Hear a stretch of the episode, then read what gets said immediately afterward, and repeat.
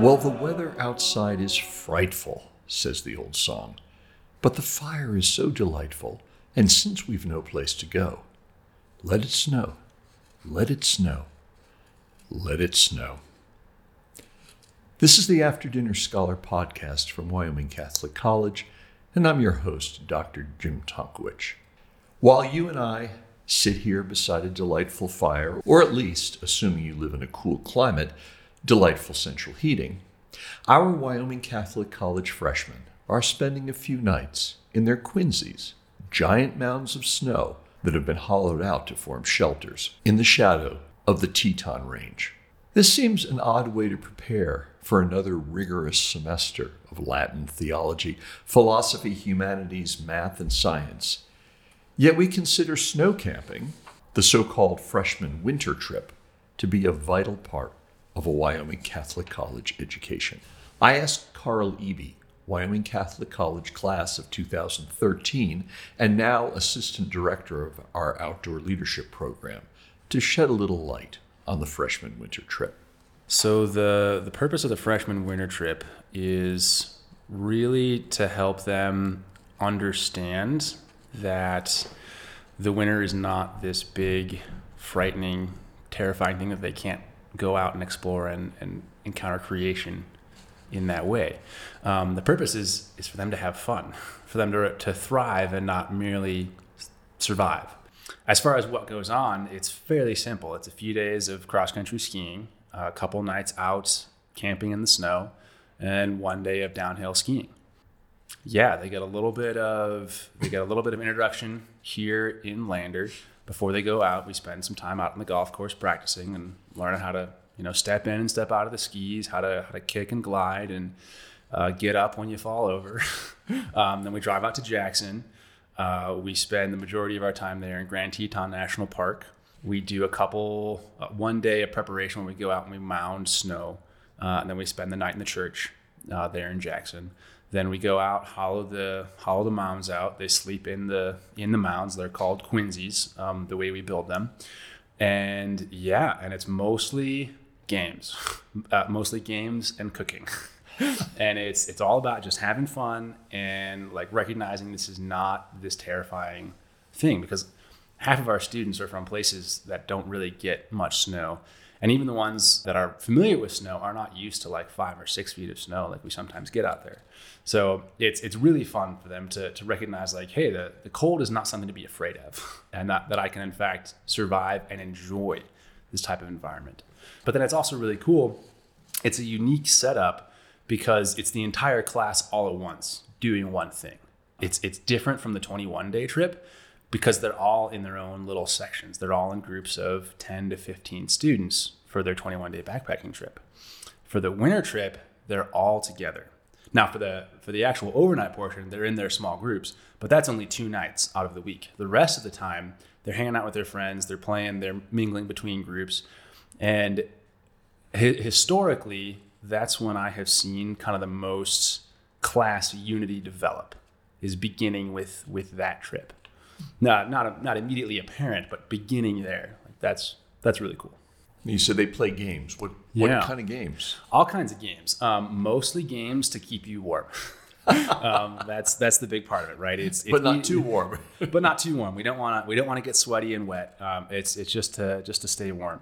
The the students might play chicken taco or Big Booty is another really popular one, or we'll play uh, the Fox and the Hound, which is a big big game. You stomp out a circle and there's like spokes on the wheel to the center, and it's basically tag but you can only run around the the outside circle or on the on the spokes, and the only safe spot is the exact center. So it's it's tag in a very confined space. But yeah, lot, lots of games that involve just like running around, uh, moving stuff, keeping keeping rhythm, keeping beat. Um, yeah, just mostly stuff to keep warm. You also build a snow altar. Yes, absolutely. So the snow altar is a really big part of the trip for a lot of a lot of the groups.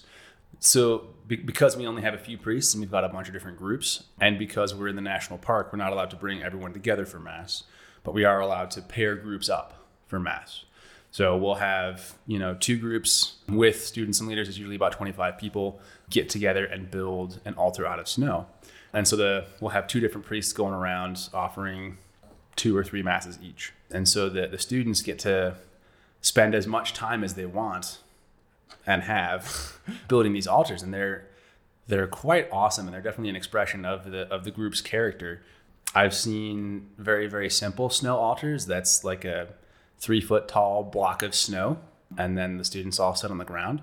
I've seen 14 foot tall snow altars where the students build an altar rail and carve benches out of the snow along with a center aisle and they make everything but the roof. and it's it's pretty incredible what what they do. And, and some groups get into it a lot more than others and will like decorate with branches of spruce and other greenery.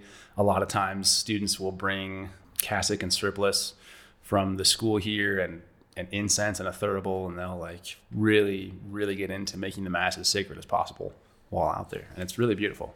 Our chaplain this year and last year father godfrey is from africa. And last year was the first time he had like really experienced snow and just kind of fell in love with the snow altars and was just like like a kid in a candy shop. He loved he loved the snow altars. It was amazing. How does the outdoor leadership team prepare freshmen? Some from places like Miami and Baton Rouge and Phoenix, who only recently saw snow for the first time. The preparation really begins with their 21 day trip.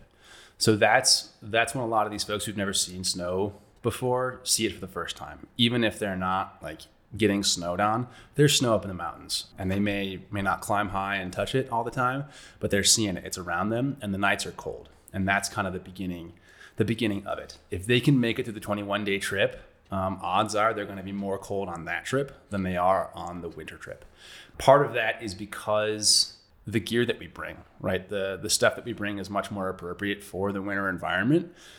And so it's it's just warmer. And part of that is also just the the intent that we have on this particular trip to have fun. And so constantly students are eating, we're playing games, we're moving around, we're staying warm, um, we're staying dry is is the major thing. So the, the preparation begins the 21 day trip and just their their introduction into how to take care of themselves in the backcountry in general. The second piece of preparation is making sure that everyone has the right gear. So we give them a giant packing list. I go through like with with everyone in the room and I talk through every piece of gear that they're supposed to bring and I talk about what's acceptable and what's not acceptable. For example, we talk about like boots. You could actually get away. Say you're on the you're on the the group that does snowshoeing.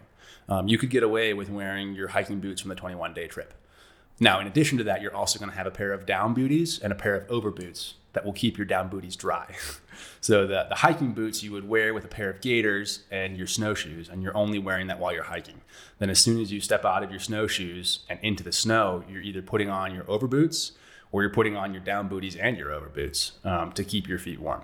So going through things just like in minute, minute detail, talking about what works, what doesn't work, um, and then that is kind of double checked when the freshmen come back and they go through the rental process, very similar to the 21 day trip. And all of our all of our leaders who have done the the winter trip before will actually go through the gear that they have brought, not just what they're supposed to bring, but what they actually brought and said like this is going to work this is good or no it's not. You need to rent something better from the olp so gear is a major part of that. And then the rest of it is just yeah we do a little bit of training before we go out. We talk about how to layer well. We talk about how to exercise and how to eat. On our typical outdoor weeks uh, because they're fairly strenuous we eat about 3000 calories a day um, on the winter trip because we're always moving and because it's so cold the average daily calorie intake is about 5,000 for the students. So it goes up quite significantly. What sorts of things do the students come back saying, well, I learned this or this was important to me? What, what do they talk about? Mo- most of them are very surprised simply by how much fun it was.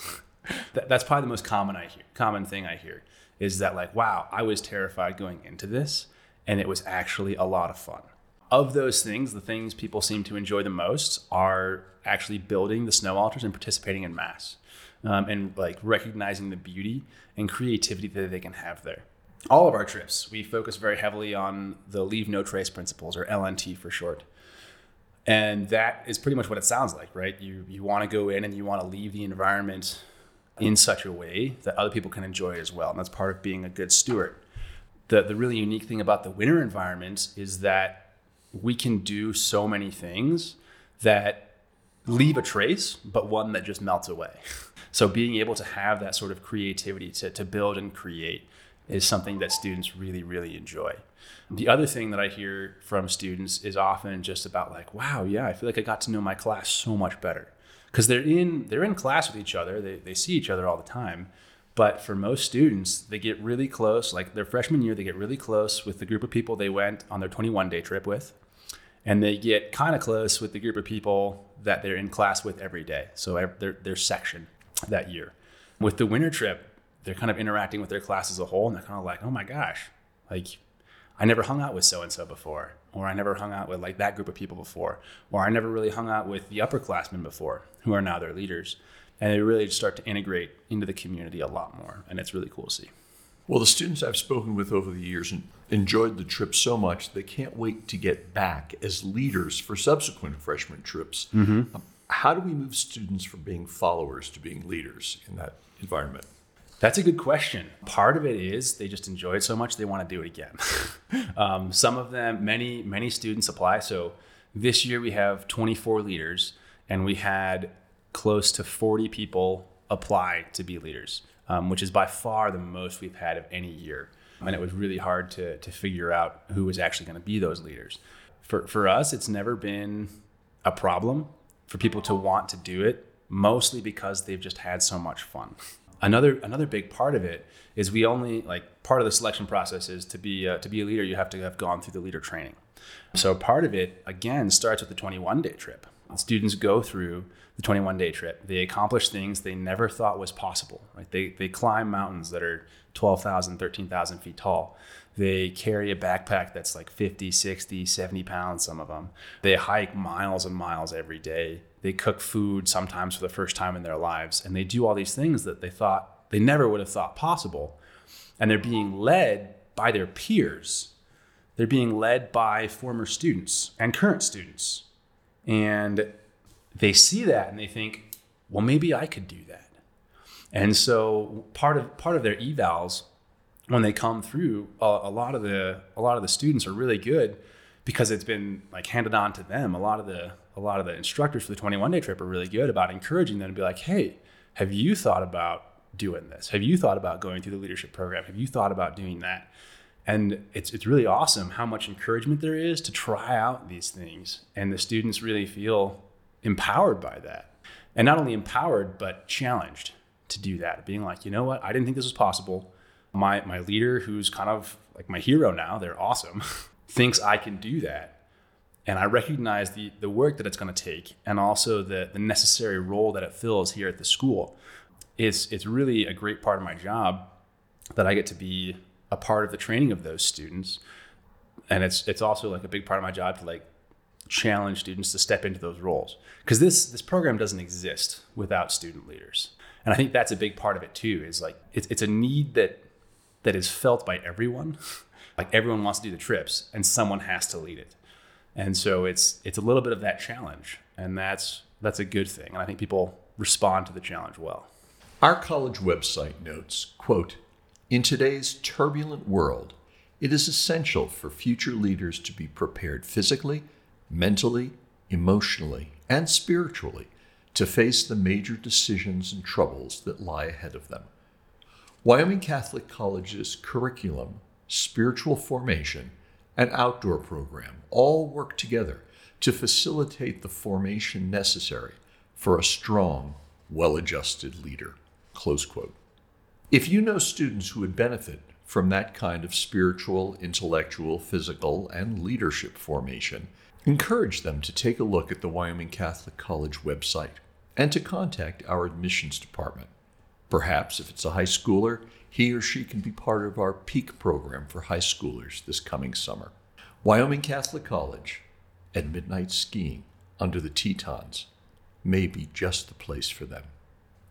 For Wyoming Catholic College, this is Dr. Jim Tonkowich.